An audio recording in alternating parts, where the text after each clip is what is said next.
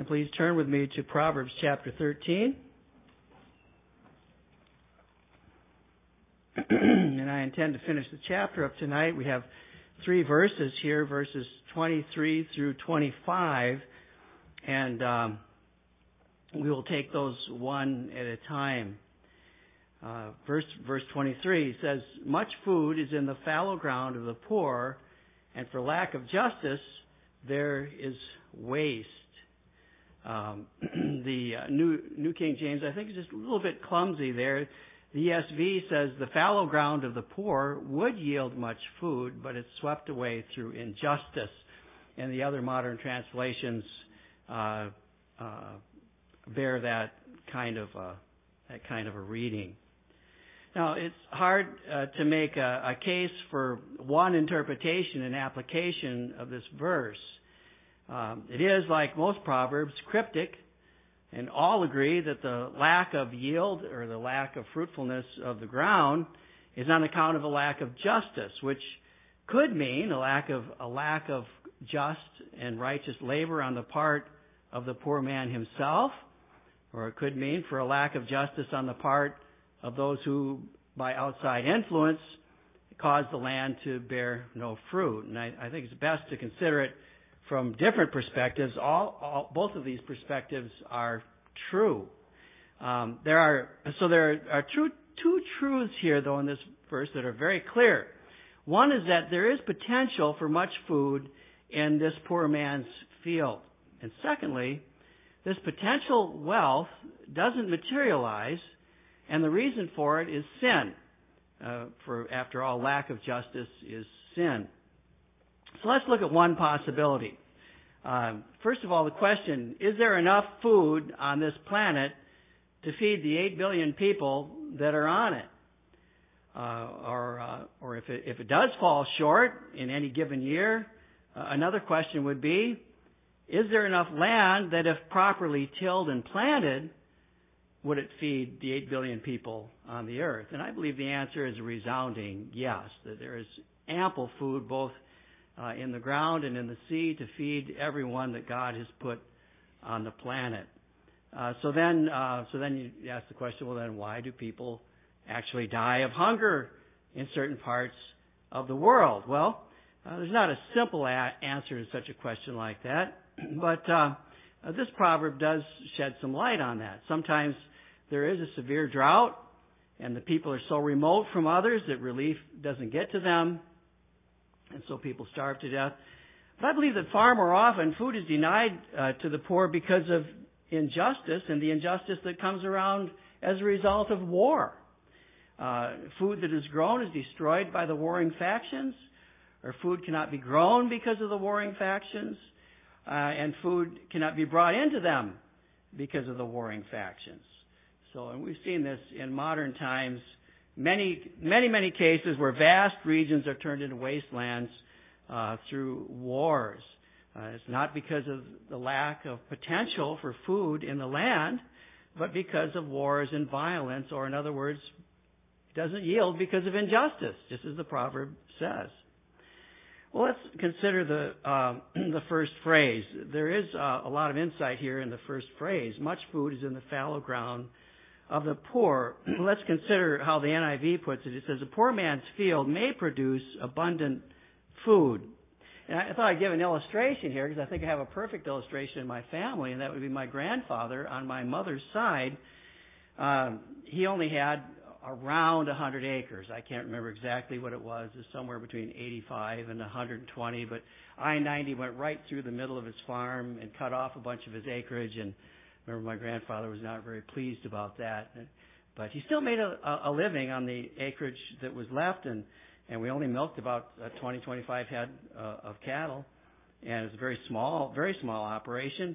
And I was always, uh, when I was a kid, I, I took everything for granted, you know, like kids do. But when in the 1970s, when I was an adult, and I realized that there was something very unusual there, I asked my grandpa. I said, "Grandpa," I said, Uh, "How come?" Even back in the 1970s, you know, everybody's saying that if you want to make a living on a farm, you need at least 500 acres, something like that, or and you need to milk at least, you know, 80 or 100 head if you want to make a living. And my grandpa milked 20, 25 head, and he had less than 100 acres. He bought a new car every other year, and he he lived quite well. And I said, "Well, Grandpa, I just wonder how you do that." And he said, "Well, few things." He said, first, he said we have a big garden, and they did. They had a garden that was probably the size of a city lot here in Rockford, uh, probably close to a third of an acre. And they raised all kinds of things, and they canned tomatoes, and they canned, I mean, they canned everything, and they had lots of stuff in their cellar every year. And he said, uh, he says we butcher our, our own. He raised hogs, sold hogs, and he, he said we butcher a hog once a year, and he'd butcher a, a, a beef cow once a year that he'd raise, and uh, that provided all their meat. And he said, so we we only buy from the store just our staples, just things like sugar and flour and things like that, and so we don't really buy that much. And uh, and so he said, and then of course they're dairy farmers, so all their milk products they got free or almost free, and um, and so he was just a very good businessman with the little acreage he's got. And he said, then also he said, I don't get one of those great big tractors that cost a lot of money. He said, I use small tractor I've got, and I have to be on the field a little longer. I have to be a few more hours on the field. But he says, better than making payments on those big tractors. And so well, my grandpa, he was just a good businessman, you know. And so there was much food in the tillage of his little acreage. And even though common knowledge back then was you couldn't possibly make it on 100 acres, my grandpa made a, a good enough living when I was a teenager. He bought a brand new Grand Marquis Mercury every other year. And when he, and when I was a little bit older as an adult in the 1970s, bought a brand new uh, Lincoln uh, town car every other year. And so uh, my grandpa lived pretty good. So the point is this, in that there was abundant food in that little bit of ground that he had, and through diligence and wise financial practices, my grandfather made a good living, and um, and even actually in abundance, really. So no, but my grandpa could have drank too much, or he could have decided to lay around and not uh, tend his cattle, or till his ground, or plant his garden. And all that potential for abundance could have been a wa- could have been wasted, couldn't it?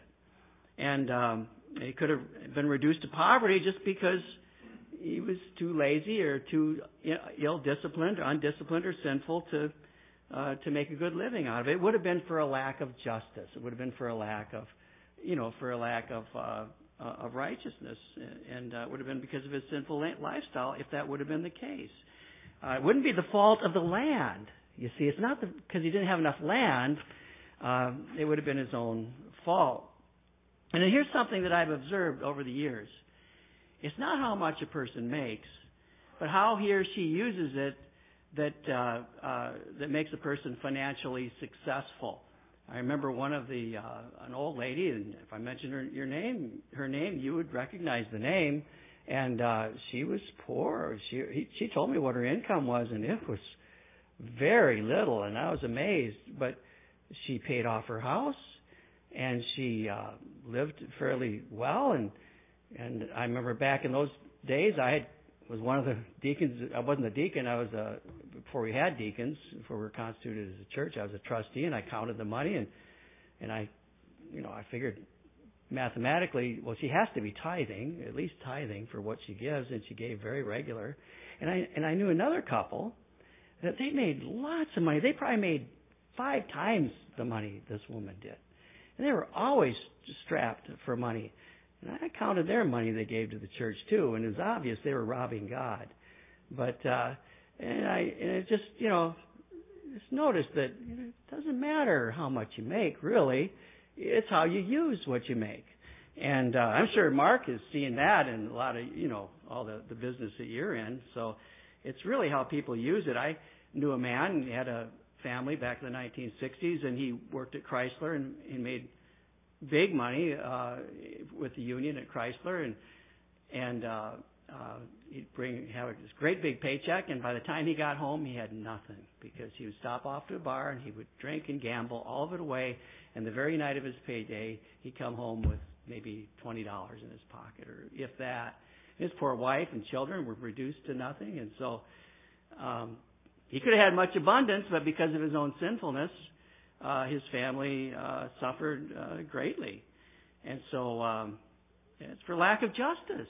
It's for lack of justice. The fallow ground of the poor can bring forth much, but for lack of justice, uh, there is waste, just as this proverb says. And so And uh, and even now there are many Christians, many I say Christians, many children on the west side of Rockford that go hungry in the summertime, uh, and especially when school's uh, out, because the parents are using all their resources to uh, in in sinful ways to get high and things like that, and that's one of the ways. By one of the reasons why, by the way, that I always uh, support the summer programs at Victory Outreach that tries to have programs for the children. They call it the youth gang. If you're ever out on the and they're um, collecting money on one of the street corners, and don't be irritated with them. If you see it says Youth Gang on it, it's Victory Outreach, and go ahead and give to them. That's all right. That's one of those you ought to you ought to give to. But anyway, um, here you had a widow that made very little, and she had plenty, and you had a man with a very great income, and, a, and this couple that I knew that that basically had nothing. And um, uh, see, there's a great amount of waste on account of a lack of justice. Sin will cause waste. Whether it's the farmer who won't plow, or the man who won't work, or the man who does work, but he wastes his substance on drugs or alcohol, um, uh, or other vices, sin brings misery and sin brings waste. And children, you should always remember that in your own lives. That uh, you know God will provide for you but sinfulness, uh, sinful ways of and undisciplined ways of living will will cause you to to be in need. And so, um, whereas right, sin brings misery, whereas righteousness brings health. Well, we know that Jesus was very poor, but he fed thousands on two different occasions, didn't he? And when the multitudes were finished eating, he wouldn't allow anything to go to waste then. What did he do after they finished eating? He, he made them pick up the fragments that remain, remember? And there were so many baskets that were left of the leftovers. And so he wouldn't waste anything. So children understand this. Eating leftovers is biblical. Okay? and so if you ever ever hear somebody complain about eating leftovers, say, ah, it's biblical to eat leftovers. So, um, uh, but I think this can be applied spiritually as well. How much waste is involved in, say, having a Bible and not reading it? or having a church to attend and not attending it. Uh, and how many parents neglect the spiritual training of their children, and how many children uh, just don't pay attention and they don't listen and they don't obey their parents and they don't and they won't listen when the parents do open the Bible. So how much potential for good, uh, for spiritual gain is neglected in many Christian homes. We mentioned that a little bit last week. And how many pastors are there in this uh, country that are uh, they have spiritually starving people in attendance in their churches, but through neglect of God's word, they feed them instead with stories and motivational speeches instead of the pure word of God. There are a lot of churches like that. Surely the Bible is the fallow ground in some churches with great potential to feed the souls of men, but through injustice, that is neglect of the Word of God, those riches are swept away, just as we read in this verse. So uh, don't let this be your way of life. So let's go on to the next proverb. He who spares his rod hates his son, but he who loves him disciplines him promptly. Now here the Bible uses language that uh, is is meant to make a point. Uh, when it says that he hates his son, it doesn't necessarily mean that he actively hates his son. He's trying to destroy his son. He's plotting to ruin his son by not disciplining him. But the action of not disciplining his son is consistent with hatred of his son rather than with love for his son. And that's how we need to take the wording of it here. So here we have the word and wisdom of God comes into direct conflict with the word and the wisdom of man especially in our society at this time. And under the pretense of the example of the very few that have abused the rod, uh, they would have every parent neglect the proper use of the rod. Uh, yet, to the discomfort of many, even Christian parents, these verses are still contained in the Bible. They haven't been stricken from the Bible, and they won't be stricken from the Bible because this is the Word of God. Uh, we have this verse. We have Proverbs 22:15. It says, "Foolishness is bound in the heart of a child. The rod of correction will drive it far from him." Proverbs 23:13. Do not withhold discipline from a child, for if you strike him with a rod, he will not die. You will strike him with a rod, and you'll save his soul from hell. Uh, these verses are still in the Bible, and uh, uh, and these are this is good counsel. Now, but I would give a qualification that I think needs to be stated in this, and that is uh, in an ever increasingly militant and persecuting society that we live in, the Christian needs to take uh, extra measures to be careful and discreet in the in the obedience to to a verse like this. Uh, we ought to use caution so that we don't bring trouble into our lives unnecessarily. If you do have trouble in your life because of this, you're being persecuted for righteousness' sake because you're obeying the word. But um, but I just say I don't. I understand a parent needs to be discreet and careful at any times of persecution, but this is certainly a time of persecution for people trying to raise children. A time was in my lifetime. It wasn't controversial, it, controversial at all in society to spank children. It was even acceptable to spank other people's children if you had charge over them. Uh, public schools used the rod in the principal's office as late as sometime in the 1970s and maybe even into the 1980s, but I know it was used in the 1970s in some schools. But all that began to change about then and gradually became more and more discouraged until now we have what we have. And uh, and you can see this difference in society's values by simply watching TV shows and movies from the late from the 1950s and the 1960s. Um, until the 1970s, it was assumed uh, that children would be spanked by their parents for uh, disobedience. It was con- it was not considered abusive in any way. In fact, I remember uh, a few years ago I was watching an episode of McHale's Navy, which I don't know if you know McHale's Navy. It's, it's one of those old shows. But Commander McHale spanked this uh, uh, 11 or 12 year old brat that he had charge over. And uh, later on the show, his father found out about it, and he commended McHale for it. His father was his commanding officer, and his father commended him for it. Well, you would never see that on a TV show now. I mean, you know, in fact, he'd probably go to jail for it. But so, uh, so that's how much our society has changed. But I remember the changes in my lifetime, and many of us that are older, of course, remember these things. But that's good for you young people to hear it because, you know, right now in these these days they talk about spanking like that just automatically. That's child abuse. And they and they speak ill ill of it, evil of it. But you know, the world speaks evil of all kinds of righteous things. And we shouldn't be surprised that they do this too. And it's I believe it's a it's a it's a it's a, the work of the devil to try to destroy this generation. And I think he's done a pretty good job doing that. Well, all this makes it hard to navigate our approach to child discipline in our day, and we need to recognize this, and we need to use wisdom. And there are problems, especially if you have foster children or, or, or you go through the process of adoption. There's uh, there's certain problems and difficulties, and you have to navigate those things. And we have to respect parents' decisions in those cases not to use the rod. So every every couple needs to wrestle with the, this difficult question of how to discipline their children. But here are the relevant facts that are, uh, I would say, three relevant facts that I put together that are scriptural and practical. First, if corporal punishments are not used, the parents are at a great disadvantage. Uh, certainly, there are other forms of chastisement that are uh, not physical, uh, but for the young child, these are much less effective.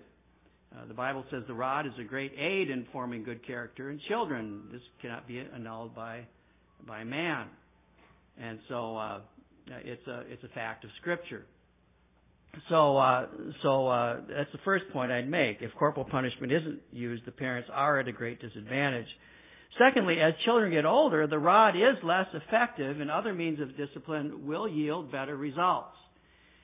Um, a universal age for when this happens uh, cannot be established because every child is unique. Uh, in fact, some children have such tender consciences that from a very, very young age, all they seem to need is to be corrected verbally. Uh, this is unusual, but it is true in some cases. And, when, and a parent needs to recognize if you have a child like that, uh, that can be truly brought to contrition uh, verbally, and their conscience is active at a young age, uh, you don't feel that you have to that you have to use the rod in those situations. Um, and if a very young child is given a renewed heart, that could explain that kind of a behavior. But also, there are some children that are just much more mild. The third thing I would mention that we need to keep in mind that what a parent is looking at for their child in submission uh, is is uh, is their submission and their uh, contrition and their obedience. Uh, if it can be contained by speaking with the child, as I said, the rod is not necessary. But children can be deceitful. You need to understand this. And uh, fake contrition to avoid a spanking, uh, they can do that just as much as a criminal can fake uh, fake contrition to get a lighter sentence for a crime that he's done, for a reduced sentence.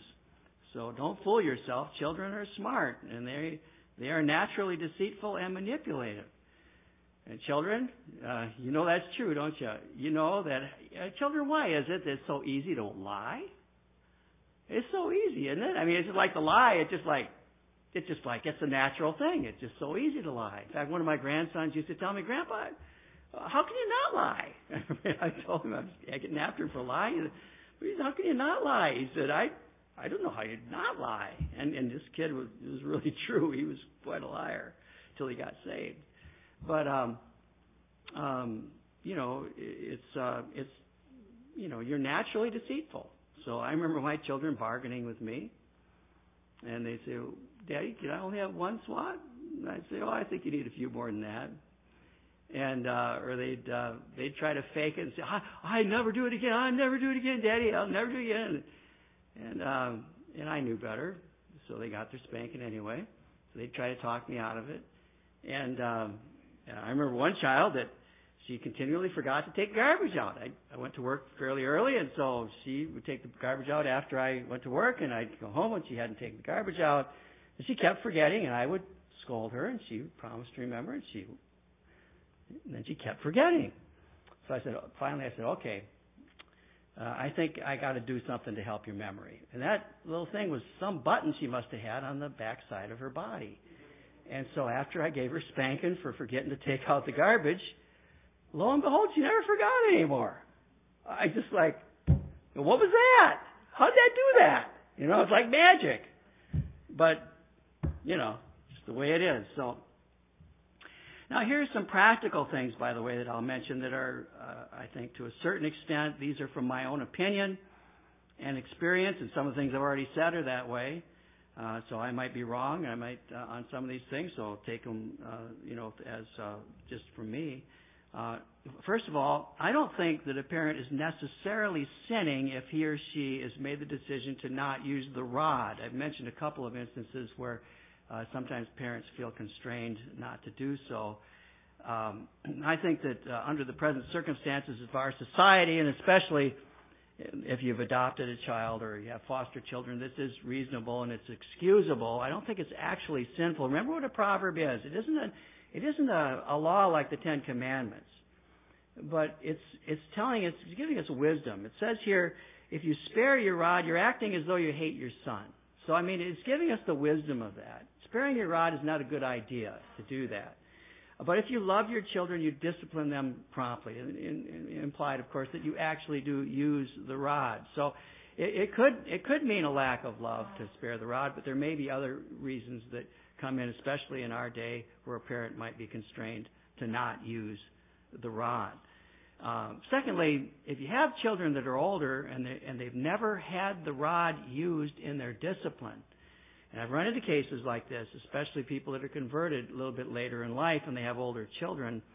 Uh, introducing it now when they're older, uh, I've found it's probably un, uh, non-productive. It's probably going to be counterproductive in most cases. So I believe for corporal punishment to be effective, it must be started when the children are very small. These are just things that I've learned over the years that I think are true. But you can disagree with me on them. Uh, it's all right. Uh, I can't be dogmatic about them. There's not much more that there's much more that could be said, but I, I realize that my audience tonight is consistent of you know consisted of pretty seasoned parents, so most of you don't need uh, too much instruction in this. But um, uh, you know, I uh, uh, I thought uh, uh, I'd give this instruction anyway because there are a few younger people here uh, that uh, you have young children. There's also some uh, teenagers and different ones that will be married someday, and you will have children someday, and maybe this instruction will be helpful for you. And there's also children here too, and you need to hear some of this. It's good for you. And um, so uh, uh, you need to know, children, that when you misbehave and your children and your parents spank you, that they are obeying God. They are not being mean or hateful. They are doing what God has told them to do. In fact, there are times when I would tell my children when they were trying to negotiate with me, and I would say, "Well, now you know the Bible says that I should spank you when you're naughty, and if I don't spank you, am I, you know, do you think you, you think that's good for me to to not do that?" And and they would, uh, I just make them think about it a little bit to see that I'm doing it for a reason. It's not, it's not just, uh, it's not just my ill temper. So I'll just add some more thoughts, just a few more pointers that before I close out this section. First of all, the rod must never be abused. Never, ever spank a child in anger. Never spank a child anywhere but in the padded place that God made specially for spankings. Uh, never strike harder than necessary to make the spanking effective. A little love tap isn't going to do it, folks. They, they got to feel a little pain. That's just the way it goes. It's not a spanking. But you don't want it to be uh, such a heavy blow either, and uh, both of them will do no good. A light love tap and a heavy blow, both of them uh, will yield uh, the opposite effect that you want. Second thing I'd mention is that all discipline must be administered with instruction. Explain why you are doing this. Uh, make sure that they know what law of God that they have broken. Uh, never spank a child simply because you're irritated uh, with them or because they have inconvenienced you. Uh, never spank a child for their natural clumsiness. And never even scold a child for that. Um, you might need to give them instruction to help them to to be more careful. Um, um, but uh, uh, keep these uh, things in mind. Uh, and remember that I, I always remember that it, I wanted to make sure the child know knew that I was spanking not on my own authority but on God's authority. I wasn't. They weren't getting a spanking just because I'm bigger than them and they've crossed my will.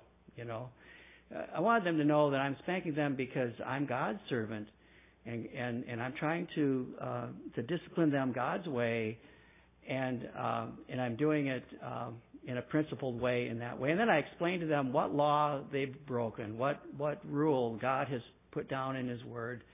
So they understood. They connected the discipline with the breaking of God's Word, you know? And I think that those things are important. Um, and then the third thing I'd mention is all discipline needs to be administered in the context of love and pity for the children. And, uh, and that's always very effective because when it's administered in love, they don't they don't they're not bitter against you for it. They they they love you for it and they know you did it for their good and and a child will accept that. And so these are just some basic things that most of you I'm sure already know. I'm sure all of you know it, but uh maybe I'm helping somebody here. But we live in a society that by by and large lets children grow up without proper guidance and without instilling in them the values of respect for others and for God that they need to have. And so we're reaping the results of ignoring God's commandments in regards to training our children. Violence, suicide, drug overdoses, car accidents caused by driving high, and many more things.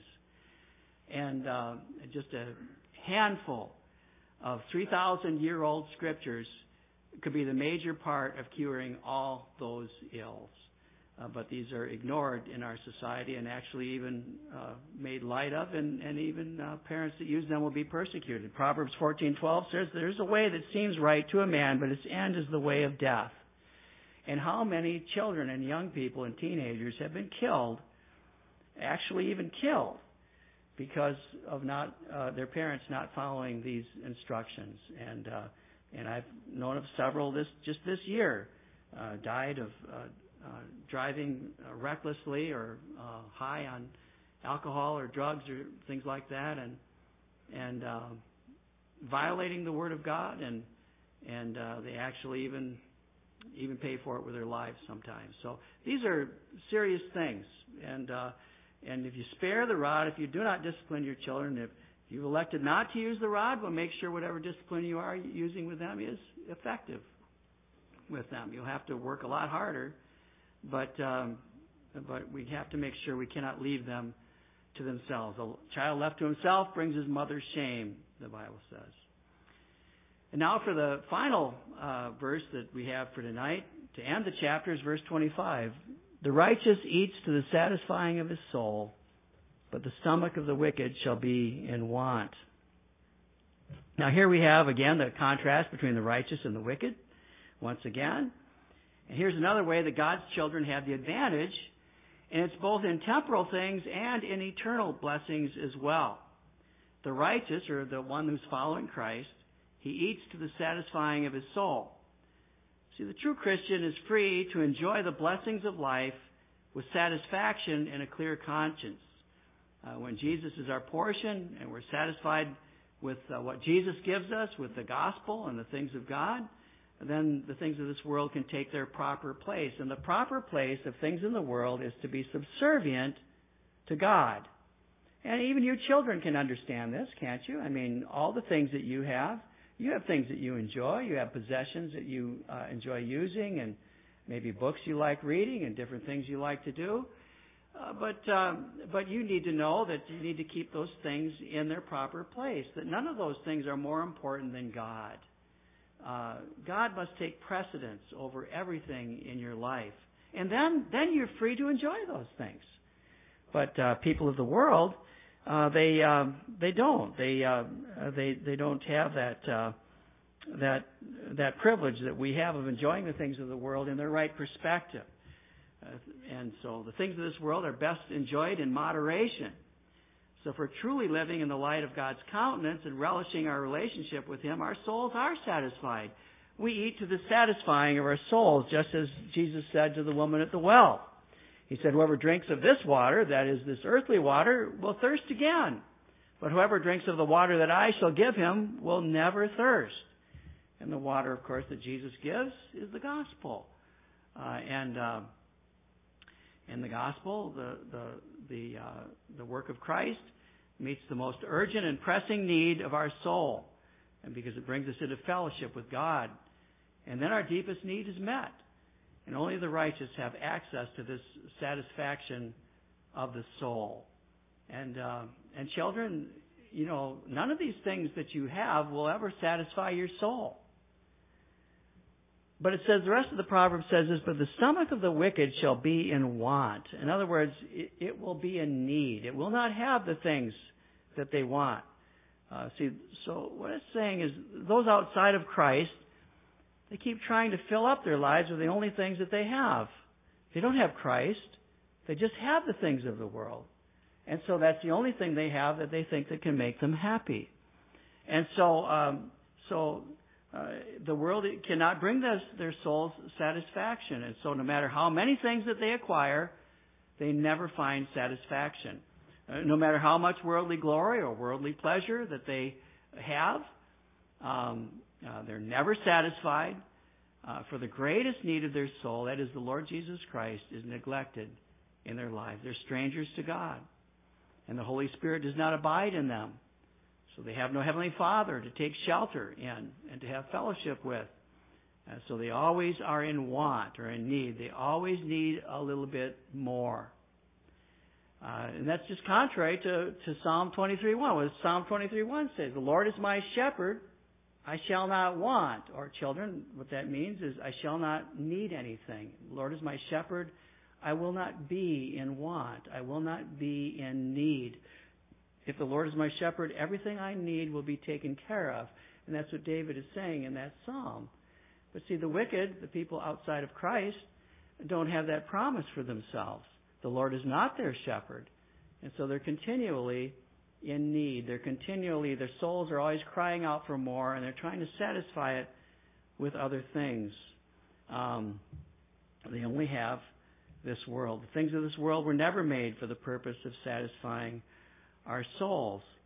Uh, so when the things of this world fail to satisfy them, Well, the only thing they know is to get more of the things of this world, just more and more of them, of the very things that don't satisfy. So let's say there's somebody in the world. Let's think about a certain person. Just nobody in particular. Just uh, let's make a imaginary man. Let's say uh, that he tries to find satisfaction in, let's just say, his job or whatever he does to make a living. Well, not finding that satisfaction, um, even at the top of his success in his career, he then seeks satisfaction in something else, some some fleshly desire, some fleshly pleasure, uh, going from one sort of pleasure to another. And when he when he's young and healthy, uh, this does seem to bring the pleasure that he's looking for, but only for a little while, only for a season. And then he needs to add more and more, and perhaps keep trying different pleasures, thinking that satisfaction is just out of his reach, and all I need to do is just one more thing, and I'll be satisfied. Well, sometimes a man or a woman will live out their entire lives in that pursuit and die in the midst of those pursuits, but never ever come to that find, finding satisfaction because they've never come to find Christ, and they die in their sins without finding Christ. Their stomach is always in want, like the proverb says. Their stomach is never satisfied. Um, but the people of God are able to enjoy the things of this world because they are satisfied with the deepest things, the most important things in life, and those are the things of God in Jesus Christ. And then with a clear conscience, they use the things of, that they have in the world lawfully, and they get the enjoyment of them as God intends for us to have it. You know, God is no miser. He's a generous God. He's, he's, he's, he gives us all things freely to enjoy, so long as we enjoy them lawfully. We may freely enjoy them, and they can bring us a certain satisfaction, but it is a subservient satisfaction. It's a satisfaction that's only when putting those things in their proper perspective. And so, because we don't look for them to satisfy the longings of our soul, do we? If you're a Christian, you don't expect your car to satisfy the longings of your soul. When I was 16, I did. But I don't now, because I'm a Christian, and I wasn't then. So, we found the pearl of greatest price. We've taken, um, we've partaken of the greatest feast that we can have. It reminds me of Isaiah chapter 55 verses 1 and 2 where he says, Ho, everyone who thirsts, come to the waters, and you who have no money, come, buy and eat. Yes, come, buy wine and milk without money and without price. Why do you spend money for what is not bread, and your wages for what does not satisfy? Listen carefully to me and eat what is good, and let your soul delight itself in abundance.